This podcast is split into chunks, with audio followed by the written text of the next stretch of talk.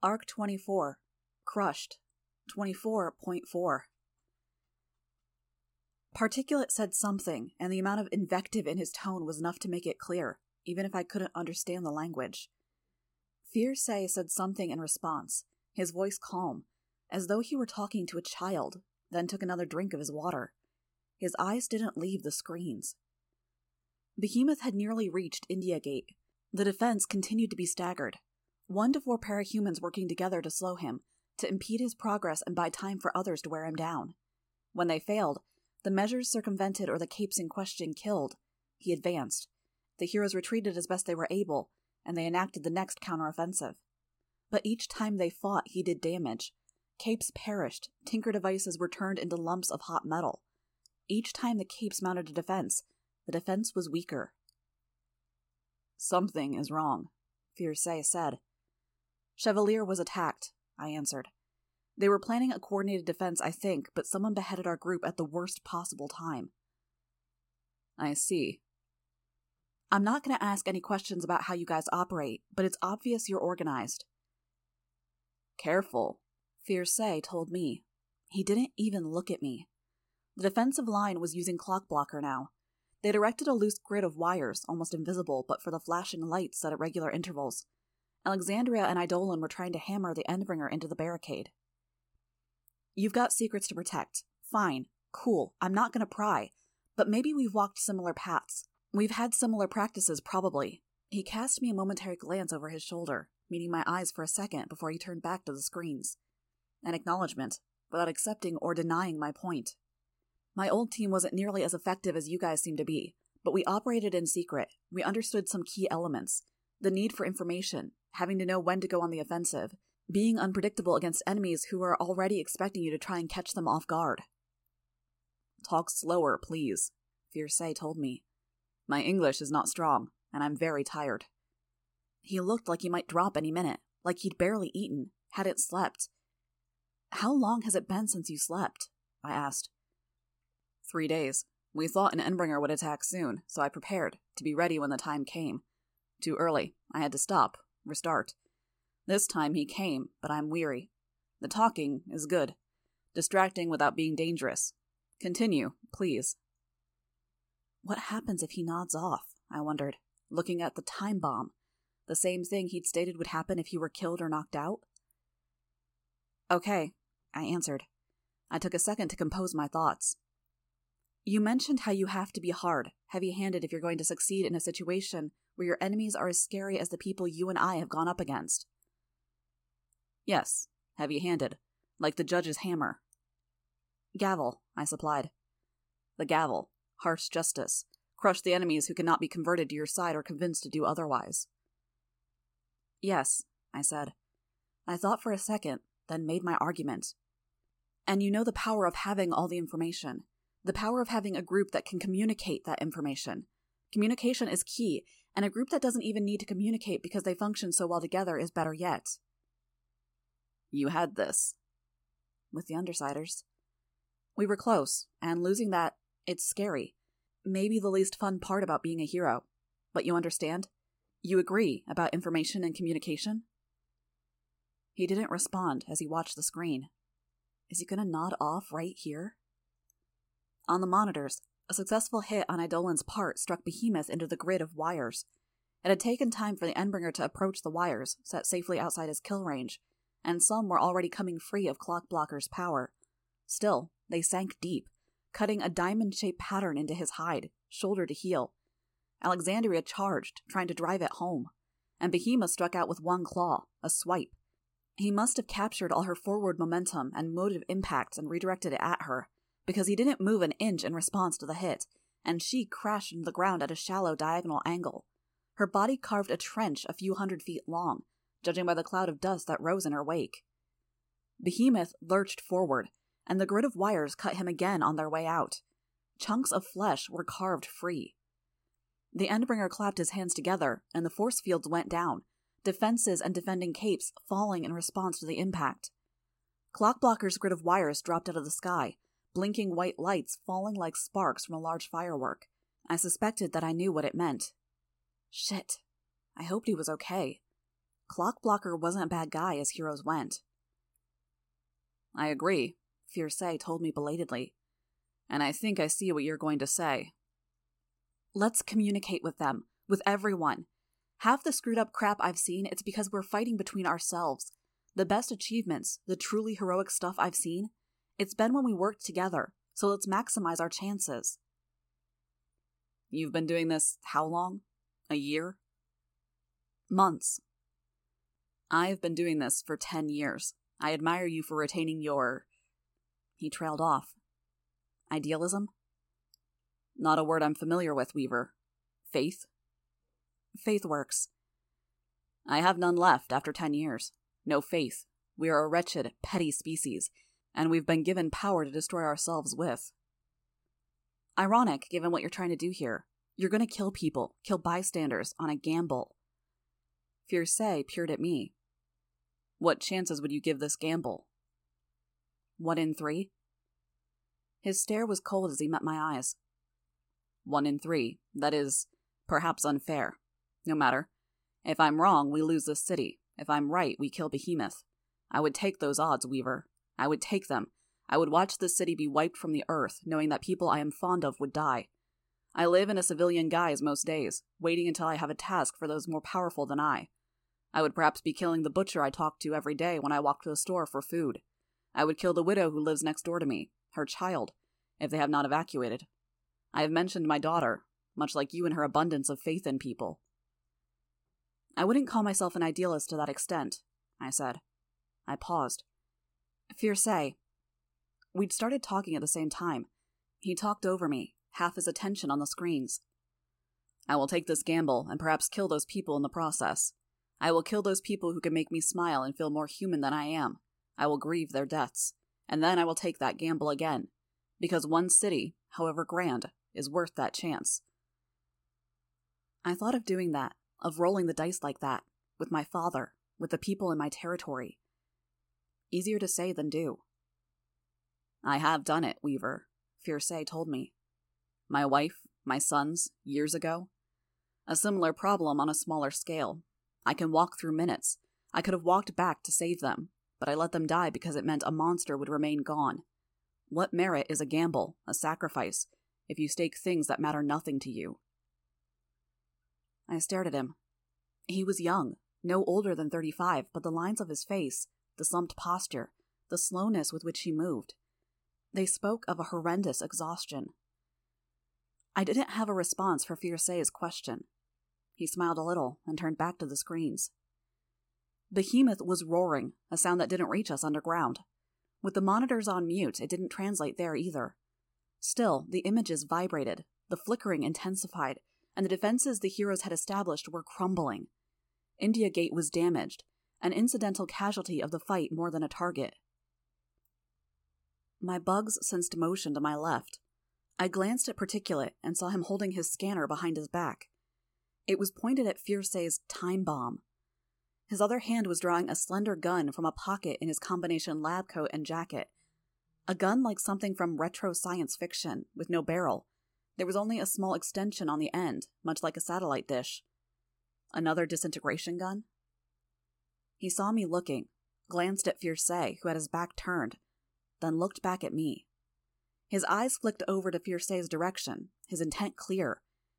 He had a solution in mind, a way to disable the explosion and stop Fierce. I had only an instant to decide before the teleporter intervened or Fierce noticed what was going on. I met Particulate's eyes and nodded once, curt. The scanner disappeared into a pocket, and he drew something like a grenade from within his flowing coat. Then he drew the gun on Fierce. I felt the tug of the thread in my hand attached to the gun. Without thinking, I hauled on it, pulling it off target. The gun hit one screen, two feet to Fierce's right, at stomach level. It exploded into a swirling cloud of black dust. Fierce whirled around.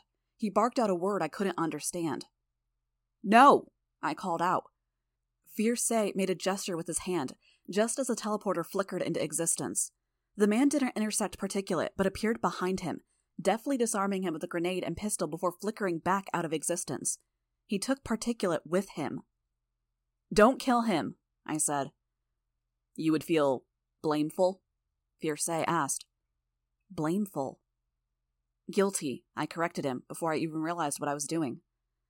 I could see the small smile on Fierce's face, disappointed and proud, and a condemnation at the same time. I watched you, in reflection of screen. You set him up, to put yourself in my goodwill. Had I? Not wholly consciously. I'd set up the string, but how much of that was intentional? Was it habit now, to have a measure on hand when dealing with any weapon? I focused on the swarm, focused on the cords and threads that traced the room.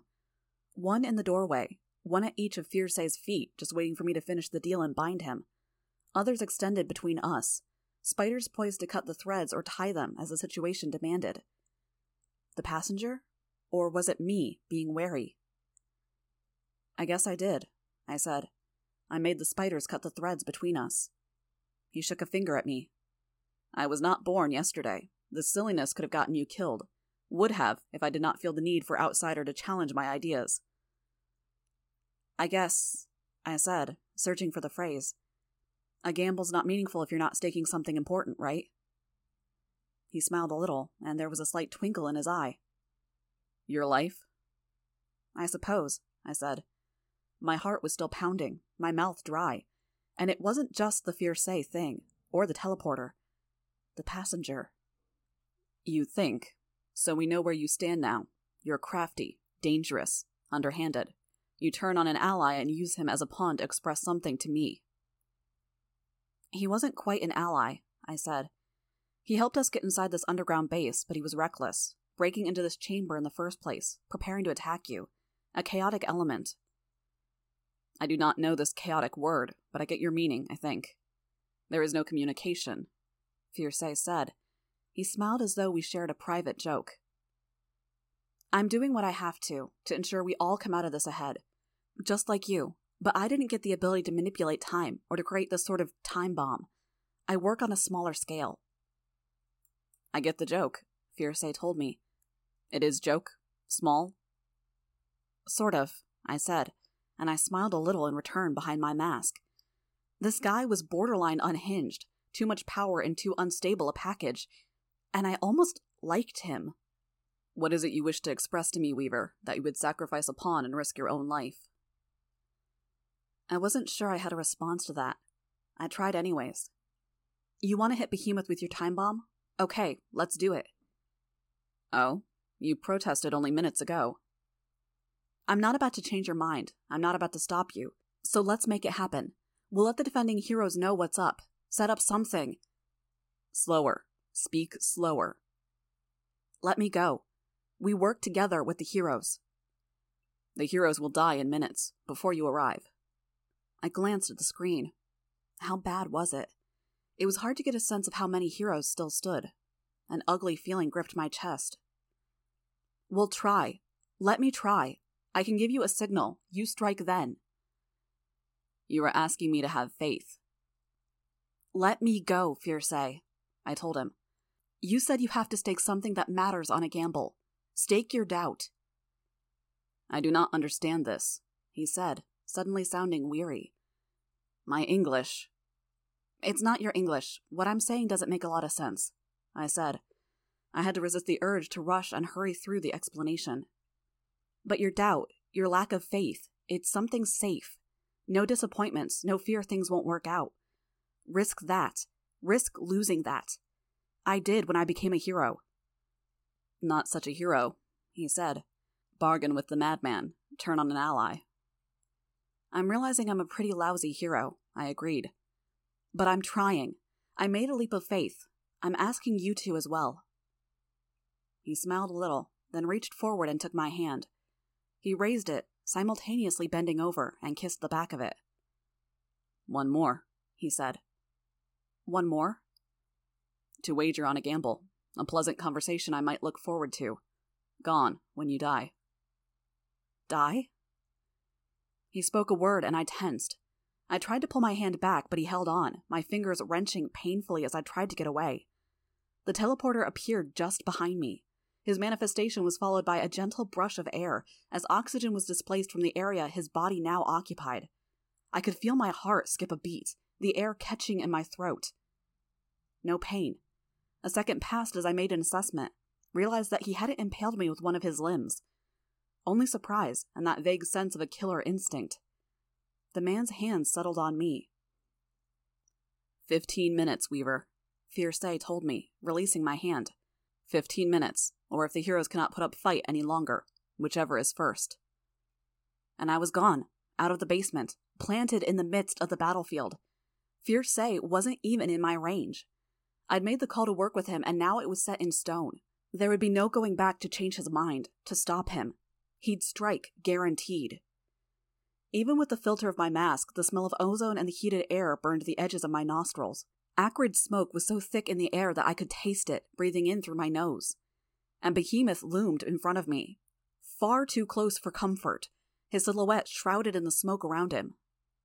I turned and activated the anti grav panels, running to help get up to speed before it could help me lift off. The ground abruptly tilted under my feet, a steep shelf of street and underlying rock rising in front of me, blocking my path. I managed to grab the uppermost edge with my hands, hauling myself forward enough that the flight pack could take over. No bugs. I'd left them behind in Fierce's lair. If I'd thought about it, I might have asked for time to collect them. At the same time, I couldn't have spared the minutes. Two or three thousand bugs. The only silk I had were the cords that were still attached to me, the ones I'd stretched between Fierce and myself and then cut. I had my taser, laughably petty in the face of Behemoth, a small canister of pepper spray, and the flight pack. Long odds, even at the best of it. I pressed the button on my armband, spoke into it, and got only silence in response. My bugs moved throughout the battlefield as I marked every cape I came across. Shelter was scarce and hard to make out in the smoke. Each flash of lightning marked an unfortunate cape who'd found themselves too far from cover and in Behemoth's sights. In the midst of it all, I could speak and I couldn't make myself out. It was almost like being in Grue's darkness before his second trigger event. Couldn't see, couldn't hear. My movements, even, were harder to judge. I felt like there was a pressure here, as if the smoke had substance, and even Behemoth's existence somewhere nearby was weighing on me. Was I tired, or was everything heavier? Or, it struck me, maybe the oxygen content in the air was lower. I wasn't sure about the ramifications of that. So few bugs to draw on. Five to ten touched a single cape, allowed me to check if there were anyone I recognized, then all but one would leave. One bug per cape, the rest scouting. Lygia was the first I recognized, the conch shell mask, one of Accord's people. Citrine would be close by. Or not. I swore under my breath, touched ground to reorient myself, then hurried around a corner. She was creating a massive portal, widening it with every passing moment. It made me wonder if there was a reason there were so few recordings of Endbringer attacks, if the PRT hid this sort of thing. They'd hidden the particulars of the Echidna attack, and one of the reasons Alexandria had argued, a reason I had argued in favor of that, was because it wouldn't go over well with the public to know just how much devastation a single parahuman could be capable of. Her portal was perhaps 20 feet across, circular, and cold water gushed out, as if forced by an incredible pressure. It was the sort of defensive maneuver that you employed when there weren't any frontline combatants left. A desperate, violent one, like Sundancer's sun. My bugs found her ear, and I communicated as clearly as I could. Run. She didn't hear. Doggedly, she stood her ground, drenching Behemoth, widening the portal's radius. So hard to tell just how much without losing bugs to the spray. 25 feet? 30? Run! I tried again. I muttered. Run, Lygia! He erupted with lightning, and I could momentarily see his silhouette in the distance, the light cutting through the thick clouds of smoke and dust. I could see the tendrils of lightning as though through a strobe light, holding positions as they followed the flow of the water, then changed to other targets, finding solid conductors to latch onto. The entire geyser was lit up. She changed tacks, and the portal began sucking. The lightning disappeared, and Behemoth stumbled forward toward the opening, the water now reversing direction. Eidolon appeared like a spear from the heavens, striking him between the shoulder blades. Behemoth nearly crashed through. His claw settled on the portal's edge as though it had a physical mass to it, slipped through, the lightning wasn't traveling far now, and the image of it was soon lost in the smoke. The portal closed, and Behemoth managed to claw his way back, simultaneously fending off Eidolon, the lightning growing stronger with every passing second. He lurched and dropped several feet, the ground shaking. The light show marked the geyser spraying up around his leg, apparently having sunken into a portal. Close it, I thought. Sever it. But she didn't. Not an option, it seemed. Move, Taylor. Deal with your own jobs first. How long did I have? Fifteen minutes? Thirteen? Twelve? So hard to keep track of time right now. My underlings. Wanton, he was nearby. Larger. He carried stretchers with the wounded, which moved around the very periphery of his range, where they rotated slower and other objects closer to his core. An armband, a dismembered arm with scorch marks at the base. His? Or someone else's? Once I caught up to him, I found the others a distance away. Tecton had fashioned something crude to attach to his armor, a shelf on his back that would hold injured capes. He rode his three wheeled bike forward, stopping to slam his pile drivers into the ground to erect a wall of stone. Punched through an obstruction, made more forward progress, and then created another wall. A staggered retreat. Grace, Cuff, and Golem followed, each with wounded behind them on their vehicles. Annex? I couldn't find him with my bugs. He was either swimming alongside them, helping to clear the way, or he was injured. I was on my way to catch up to them when Lygia was struck down. A chance lightning bolt had struck her, just like that. Behemoth surged to his feet. Lightning traced the arc of the water that still geysered up, less impressive with every passing second. Even killing her hadn't forced the portal closed. Damn. I came to a stop at Tecton's side. Sorry, I panted. My voice sounded so rough edged, so hard to breathe. Tecton can't talk, Cuff said. Her voice was oddly level, in contrast to how she'd acted earlier in the fight. What happened? Clipped by another cape, she said, still with no emotion, no effect. Doesn't matter, Grace cut in. Where the fuck were you? Tecton's hand moved, setting on her shoulder. Grace backhanded it away. I found what Behemoth wants, I told her. Where's Rhyme? Dead, Golem said. He carried a small child and was falling behind. Who's next in command? Prism, but she's injured, Grace said. I need to communicate with someone in charge, and we don't have time, I said. Dragon? Defiant? Metal suits are all toast, Grace said. No clue about Defiant. Revel? Your boss? I asked them. Then I corrected myself. Our boss? Saw her two minutes ago. No word on chain of command. She said we should run, take anyone we can help. Scion's dropped off the radar, but last we heard he was heading north. Not east, not west. He has to be trying to avoid this fight. Grace almost snarled the words. It's not hopeless, I said. We've got a shot here. Behemoth's target is a weapon. Kind of. A weapon? Golem asked. A bomb. Maybe big enough that it makes an atom bomb look like a hand grenade. Something that's supposed to take down Endbringers. No shit? Grace asked. I could see a trace of hope in her expression. An energy weapon, I clarified. I saw that hope become confusion. But that's. It's something that could go really right or really wrong, I said. I saw the confusion become momentary despair. Which is exactly why we need to get in touch with someone that matters. Where are the heroes? Where was Revel? Golem pointed. That way. Citrine? Woman in a yellow dress? Yellow bodysuit now, Golem said.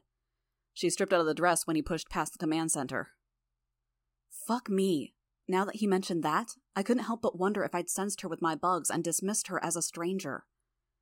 I think I know where she went, I said. Same direction Revel went. I was already lifting off the ground. Go, drop off injured, then come back if you can. Revel told us to scram, Grace said. I'm telling you that we need to distract that motherfucker for five seconds, I said. Where's Annex? Here, Annex said from behind me. I turned to look as he stepped out of a building. You're with me, I told him. He didn't have any wounded with him. I need to ride something, he said. Not fast enough. To find something, I told him. Something heavy enough to hold my entire body mass. Could I hold an entire other person? No. I could hold a child, but that'd be a stretch. Climb inside my costume, I told him. The flight pack, too. He gave me a bewildered look. You realize I'd be right against. Move! I barked. How long did I have? Not enough time. Modesty was not an issue. He flowed into my costume, and I could feel him up against my skin, his body strangely cold and smooth. A lump of him stuck out over one shoulder. His head, not quite normal, not quite his specter form, had formed itself in my shoulder pad. And we were too heavy for the anti gravity. I'd have to gamble, make compromises, take risks. I looked to the others. Reach deep inside, find your second wind, find your third wind if you can. Rendezvous with me over there if you can make it in eight or ten minutes. Then I deployed my wings, activated the propulsion system alongside the anti grav. It was slow to lift off, but it was faster than running. If I got shocked or if the electromagnetic radiation got any worse, this could cut out on me any second. But I needed to move. I needed assets, even if I didn't know for sure what I'd do with them. The Chicago wards peeled away behind me, abandoning the defensive walls and careful retreat in favor of speed. We found the defensive lines in a minute, if that. The Undersiders were there, fighting. Three stuffed goats and the dogs provided an added barricade for them to hide behind, while Foil was firing her needles. Regent held her quiver, handing her bolts to fire, while Imp lurked on the far side of the street, her back to the wall. Citrine was peering between two dogs, erecting a golden field of light near the Endbringer. Grue wasn't with them. Gah! Regent called out as I landed, folding the wings back into place. Jesus fuck! Right, I had two heads. Out, Annex. Annex flowed out of my costume and straight into the ground. Within seconds, he was shoring up the wall, drawing in debris and using it to rebuild and reinforce. Where's Grue? I asked. Hospital. Burns, Imp said. I nodded. Bad? More mentally than physically. Ah. I could only hope he'd bounce back. To business. Revel, American cape with a sort of Asian themed costume, lantern. Where is she? Zapped, Regent said. You've got to be fucking kidding me. My disbelief was tempered by a measure of alarm. I was limited in time, and that was bad enough. But if Fierce decided our defending forces weren't sufficient to put up a fight, he could strike sooner. If I couldn't find someone capable of leading the defense, if we were little more than scattered remnants, why would Fierce wait? Revel absorbs energy, kind of, I said. She might be okay. She got hit by lightning, Regent told me. Kinda lethal. Rachel snorted. I glanced at the dogs. She didn't seem to mind that they were somewhat exposed, huddled against the ruined wall the Undersiders were using for cover. One of the dogs seemed to be reacting badly to the lightning strikes, and was huffing out deep, very undog like noises each time one struck nearby. Listen, I said. I flinched as lightning touched nearby.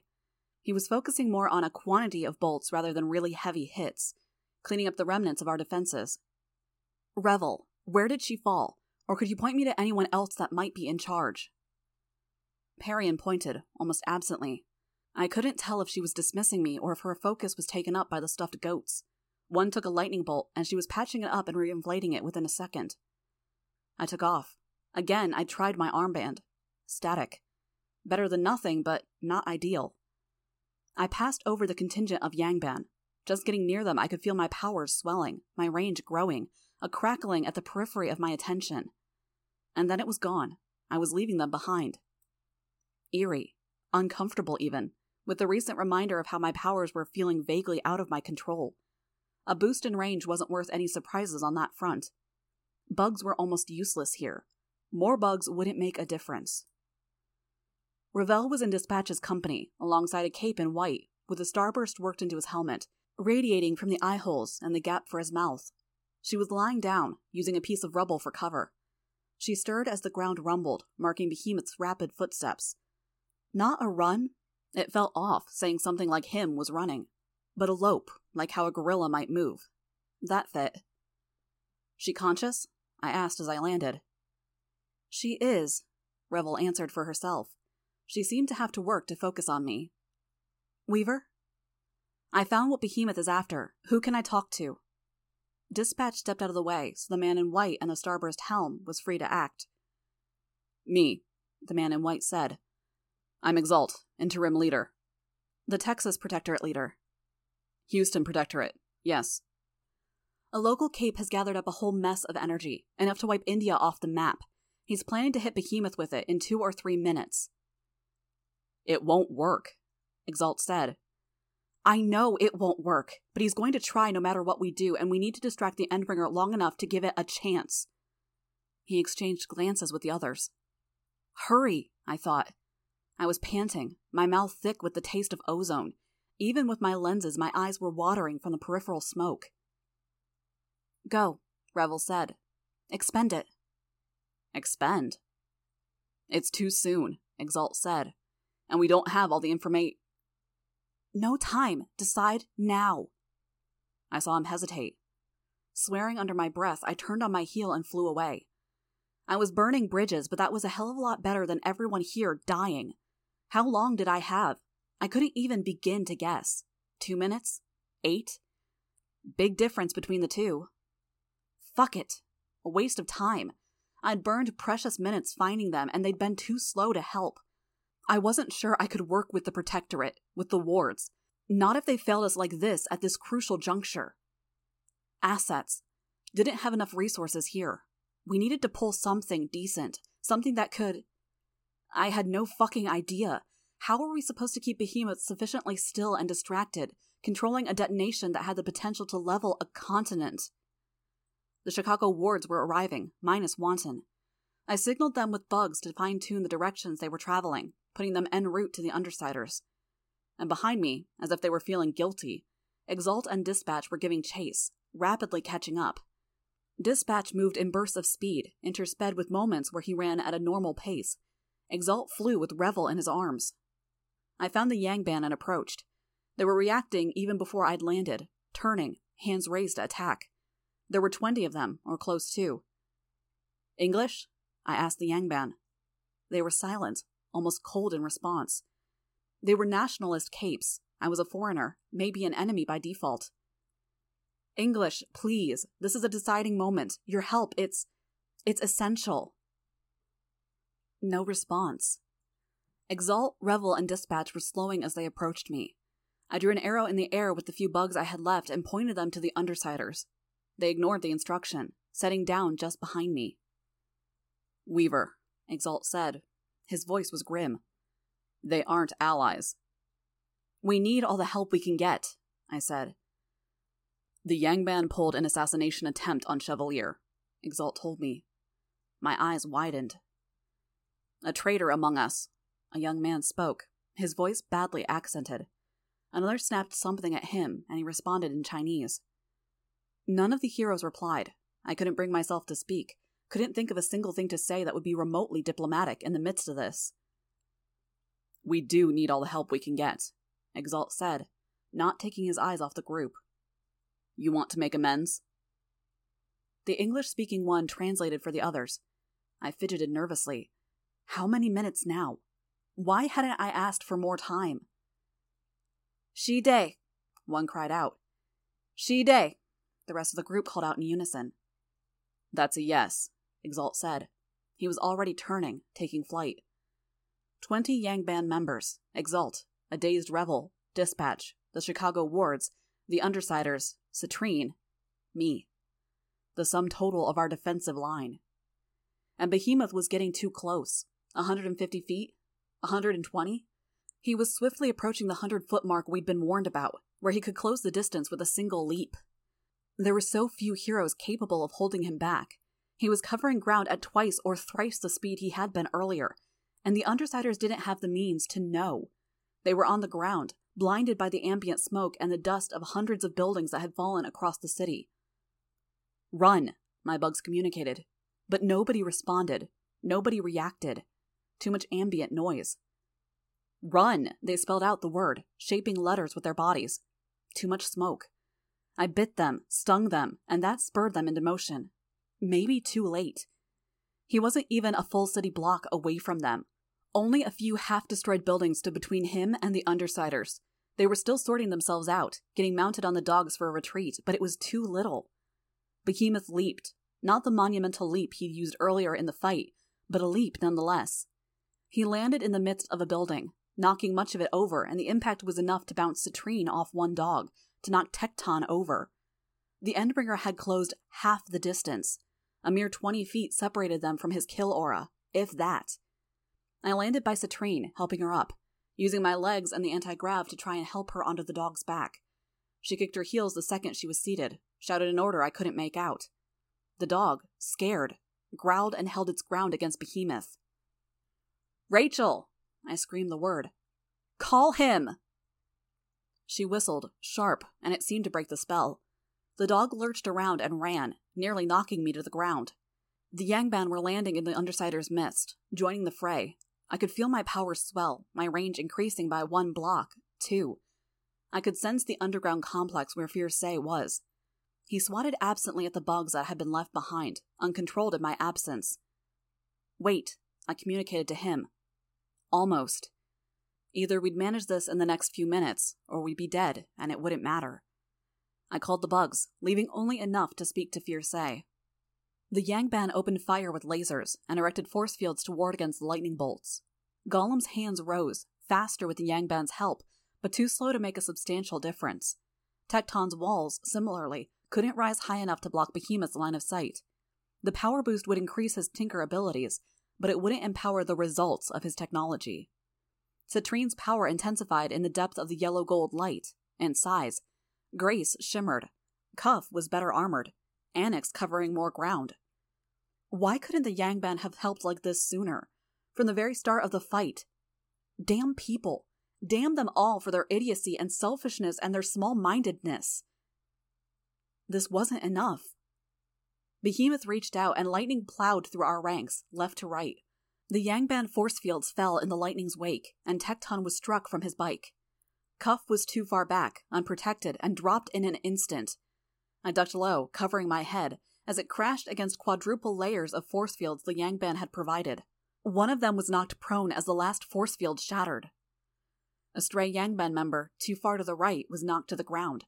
She struggled to her feet, then collapsed a second later. Revel flew to the injured wards, but didn't have the strength to stand. Instead, she raised her lantern, ready for the next strike. The Yangban hadn't even raised their force fields again when he hit us with more lightning. Revel absorbed the initial impact, sucking it into her lantern. I wasn't close enough to benefit. I saw the lightning twist in the air as Behemoth swept his hand out to one side, striking another two Yangban members, just out of the lantern's reach. Dispatch appeared next to me and the other Yangban members, and in an instant, everything went still. Quiet. My ears roared with a high pitched whine. My breath sounded too noisy. My heart beat so fast I couldn't even see straight. Like Clockblocker's powers extended a temporal protection, almost impossible to break, Dispatch's power seemed to do the same, even if he was effectively achieving the opposite, accelerating us with the outside world moving at a snail's pace. The effect ended just as Behemoth moved on to other targets. Another Yangban member was struck down. And, inexplicably, he continued his lightning strike, carrying over to the far end of the street. There was a yelp, and I could see Imp all at once, sheltered by a wall that was shrinking in size with every passing second the blast continued.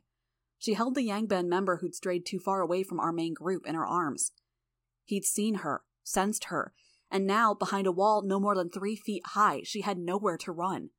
I pushed past Yangban members, unstrapping my flight pack, tearing at the parts that fed down to my gloves to get it off. If I could get it to her. I couldn't. I stopped, the pack in my hands, the lightning would break the thing before it could carry her away. If Grue's alive, he won't be able to forgive us for letting her die. Citrine drew a yellow glow around Imp, and the lightning fizzled as it passed the perimeter. The Endbringer switched to fire, and it passed through. It seemed to have an intensity, but that was enough. I could hear Imp scream in alarm and fear. He advanced a step, and the fresh angle afforded her even less cover. His kill aura, if he simply ran forward a few steps, he'd murder all of us in seconds. But Golem's hands held his legs. One had sunk deep into a pit, hands of pavement gripping at the knee, melting at the close contact even as others rose to reinforce. The other leg was raised but held in much the same fashion. Imp screamed again as he directed another wave of flame her way. It was a scream of pain this time. Foil shot him, but he didn't turn away from Imp and the Yangban member. Instead, one hand stretched out, casting flame towards her. The cloth goats blocked it, and were promptly set aflame. He maintained two columns of flame from his hands, one directed at Imp, one at Foil and Parian. Revel launched a mass of spheres at his chest, and the surviving Yangban followed up with lasers.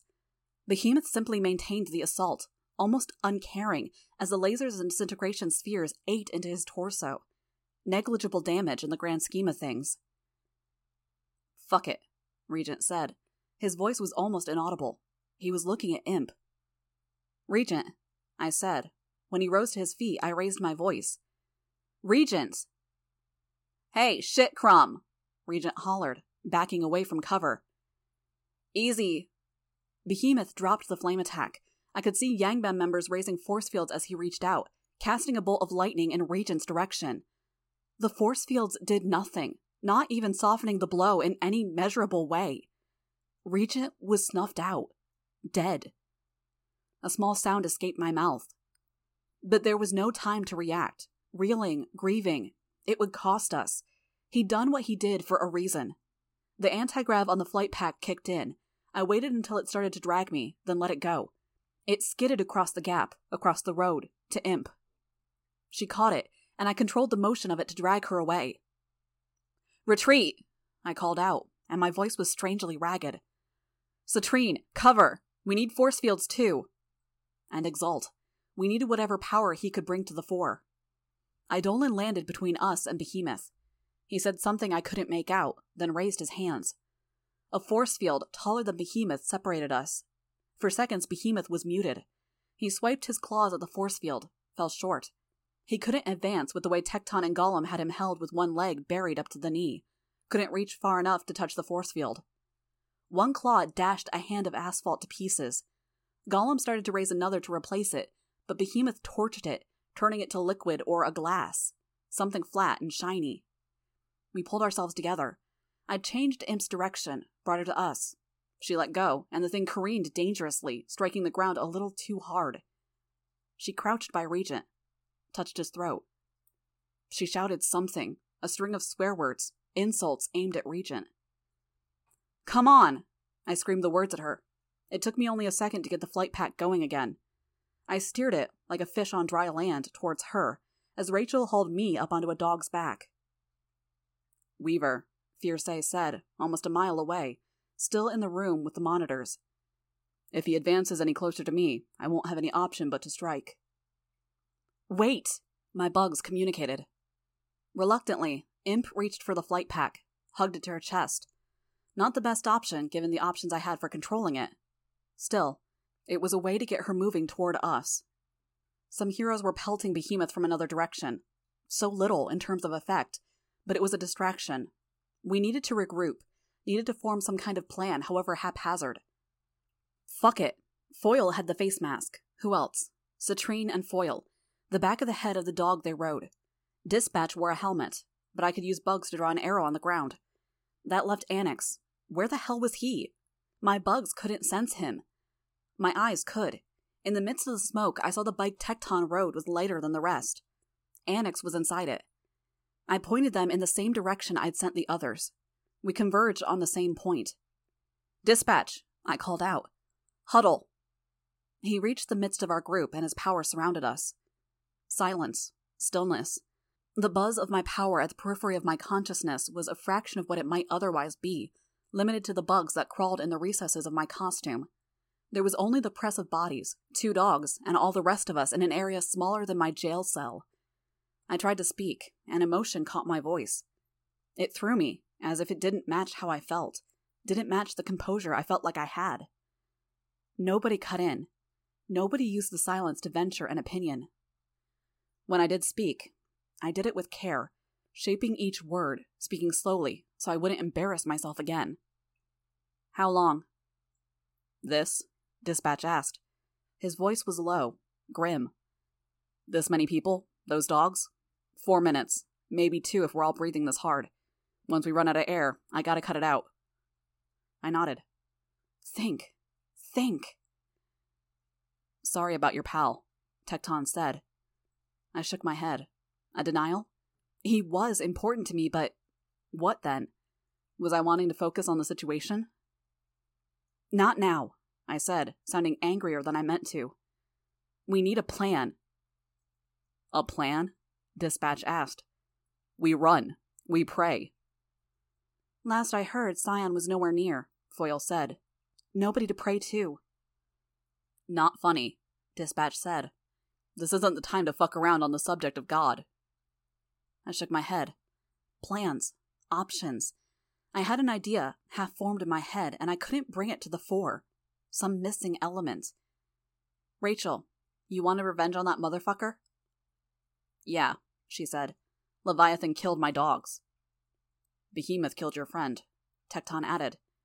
And Leviathan killed my dogs, Rachel said. They both pay. They both pay, I agreed. What the hell's Exalt's power? Aerokinesis and telekinesis, Dispatch answered me. But he spends a charge, takes a day or days to build it up again. Which explained why he hadn't helped. Fuck. Eidolon's power. He chooses what power he gets. He gets the power he needs, Dispatch said. He can be receptive to new ones, hold tighter to the ones he wants to keep, but that's it. I nodded. He was at the mercy of his passenger, it seemed. I glanced to my right. Foil, can you use your power on just the tip of an arrow? Yeah, but why would you want me to? It fucks up the trajectory. Just thinking, I said. You have a plan, Rachel said. There was a measure of smugness in her voice. No, I was reading her wrong. Satisfaction? Maybe, yeah, I said. I glanced at the space outside the bubble. The people were moving at a glacial pace, heads turned our way, Eidolon flew in the sky above. We need to hurt Behemoth, and hurt him badly enough that he gets distracted. Then I signal Fierce, and hopefully we aren't vaporized in the wake of all that. Explain, Dispatch said. Each of us has a role to play, I said. Timing's essential. So's luck.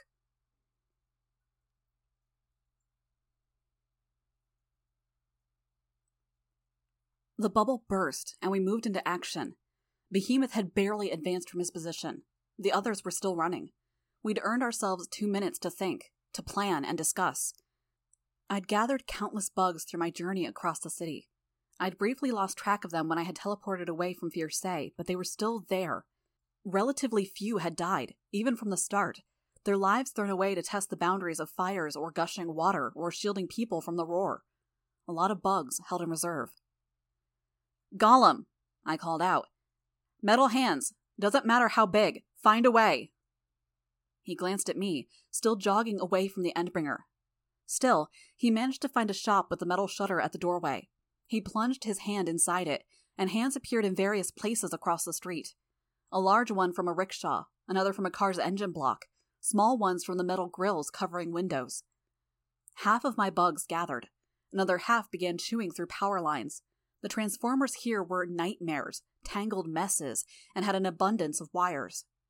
Each of the others were carrying out their tasks, their roles. Rachel had a chain stretched between two dogs, and was attaching the chain from one dog's harness to extend the thing further.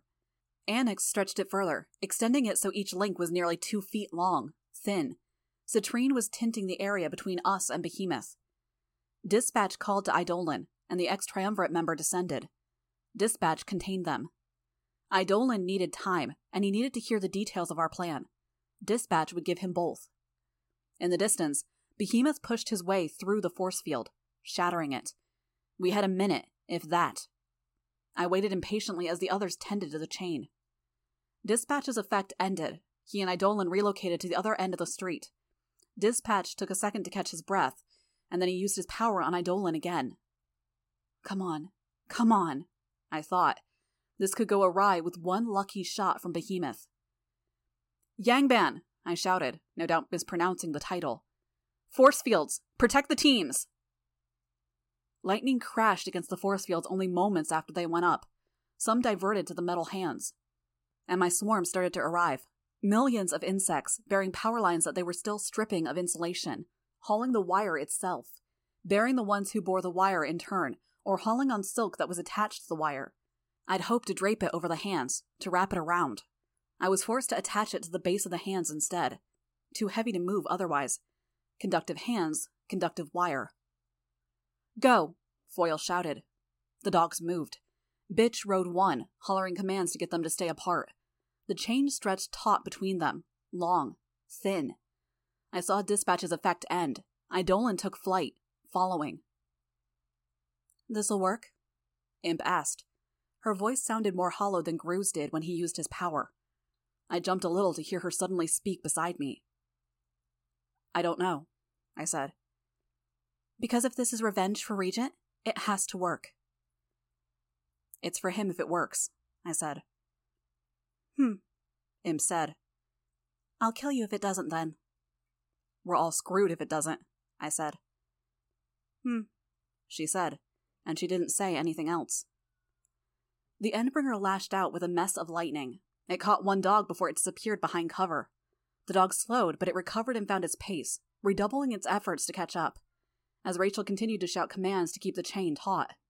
Behemoth used fire instead, targeting Rachel, and Citrine's power dampened the effect. That was her role in this. It was just a question of whether it would run out prematurely, if the dogs would get far enough. He clapped, and a shockwave tore through the area. Rachel was already directing the dogs. They moved so there was cover, buildings between them and Behemoth. The chain, imbued by Foil's ability to shear through anything, cut through the buildings as though they were nothing. And just like that, they made it. The dogs passed Behemoth, 120 feet of chain maintained between them, and the chain cut through him as easily as Foil's arbalist bolts had. Too low. There was just a little slack, and they weren't high enough off the ground. The chain cut through the soles of his feet, through the lower part of one ankle. Insignificant. He didn't even fall over. And then I heard Rachel through my swarm. A shout. Back. The dogs stopped, one doing so so abruptly that Rachel was nearly thrown to the ground, nearly touched the chain, losing a limb. The Endbringer moved his hands in anticipation of a clap, and Exalt used his power. Blades of wind, a hundred strikes in a moment, a thrust of telekinetically controlled air from across the city, rushing past Behemoth, making the Endbringer stumble. The clap arrested. Rachel held on as the wind hit her, held on as each dog turned 180 degrees. They passed Behemoth a second time, only this time, Rachel shouted another command. One of the first I'd heard her give. I knew now that it was the command for up. Her dog leaped up to the highest point on a ruined building, and the chain caught Behemoth at the knee this time. They got halfway through before Foil's power wore off. The dogs tumbled in midair, Rachel thrown, flipping head over heels. Behemoth crashed to the ground, one leg a stump. Eidolon caught Rachel with one arm and extended the other towards Behemoth. Now, my bugs told Fierce, as the field surrounded the Endbringer, a force field, extending into the earth, surrounding Behemoth on all sides, a cylinder. Fierce's portal opened beneath Behemoth's feet, aimed upward, and a plume of light speared into the sky, consuming Behemoth, covering him. Eidolon's power held. He'd had the situation explained, had been given time to let his power build up to full strength, and his passenger had supplied something with a durability on par with Clockblocker's ability. Inviolable. That'll do, Imp said, quiet. The light continued to flow upward, a narrow column no more than fifty feet across, billowing out slightly as it reached the top of Eidolon's barrier, parting smoke and clouds in a circular ring, revealing the intensely blue sky above. The entire sky seemed to brighten as the light dissipated beyond our atmosphere. Fierce's light faded, and the barrier collapsed. Dust continued to fill the area, plumes of it. Behemoth lurched forward. Not quite behemoth, but a skeleton, something like a skeleton. Emaciated, a black red frame dripping with ichor. It had all the key features the basic underlying structure with the horns and the gaping mouth, the claws, and the way his shoulders were broad enough to host his bulky frame. But a good 80% of him had been torn away, shredded, a skeleton covered in a veneer of meat. Go, I whispered, feeling a quiet despair. Go home. Go underground. Leave. We hurt you as badly as we've ever hurt you bastards. That's enough. He reached out, and lightning reached across the landscape, striking Golem's metal hands into the grounding wires I'd rigged. The hands melted with the intensity of the strikes. Behemoth wasn't any weaker than he'd been, not in terms of what he could dish out. As much as he was wounded, he was healing. Even from where I stood, I could see him healing, flesh expanding, swelling, regenerating. The Endbringer lurched forward on three intact limbs, starting to glow that radioactive light of his. He was ignoring or ignorant to Eidolon's escape as the hero carried Rachel away, the dogs following on the ground. He was continuing to make his way towards Fierce, who had formed another portal and was gathering power for a second strike. Retreat, I said, only I realized I wasn't loud enough for anyone but Imp to hear. I raised my voice for the others. Go! Retreat and regroup!